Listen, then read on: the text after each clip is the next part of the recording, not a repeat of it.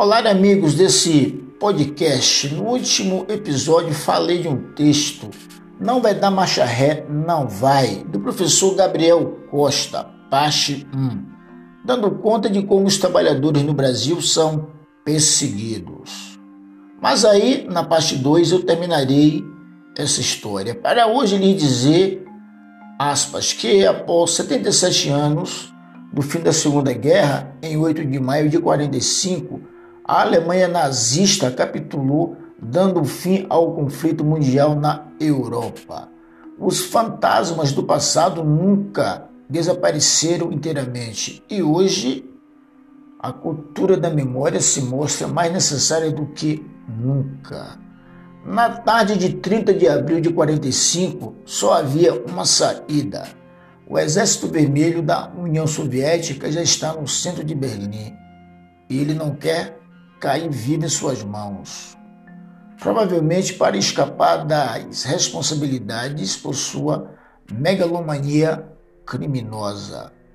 No entanto, só o 8 de maio selará o fim oficial do Império de mil anos. É importante eu afirmar que, na Europa, a Segunda Guerra Mundial, iniciada em 1 de setembro de 39, indo até 45, mais de 60 milhões de seres humanos perderam a vida. O rosto do mundo estava deformado na sua forma mais brutal possível. O preço da guerra foi caro, muito caro para a Alemanha. Tiveram que arcar, pagar reparações e ser dividido em zonas de ocupação e também de exclusão. Paralelamente, a Conferência de Potsdam marcou o início do poker de poder entre as potências ocidentais e os soviéticos, que em poucos anos culminará na Guerra Fria. No período de 45 a 49, duas coisas eram mais importantes do que tudo para a Alemanha. Primeiro, os alemães tiveram que aceitar a derrota o que para muitos já era bem difícil. E segundo, tinha que se preparar para uma nova forma de vida como nação e unidade política. Fecha-se aspas, abrindo outra. Se o objetivo do terceiro Reich não era vencer os seus inimigos e sim exterminá-los, esse sonho, em menos de seis meses, foi destruído numa luta desesperada pela sobrevivência. 3 milhões de prisioneiros de guerra soviéticos morreram nas mãos dos nazistas e quase 2 milhões apenas em 1941, a maioria com fome.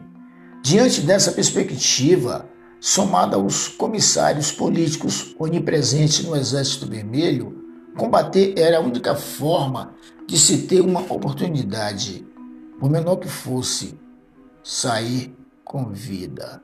Mas o general inverno russo foi o grande aliado soviético, destruindo grande parte do armamento alemão, enquanto os soldados não tinham roupas adequadas para as temperaturas siberianas.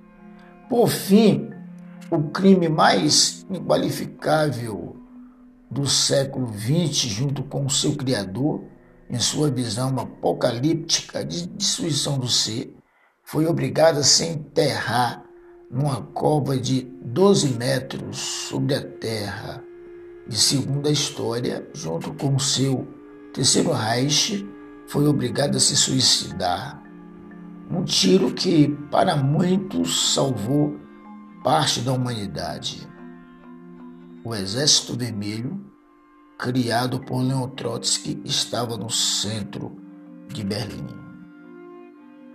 É isso, da intuição ao conhecimento e até o nosso próximo episódio.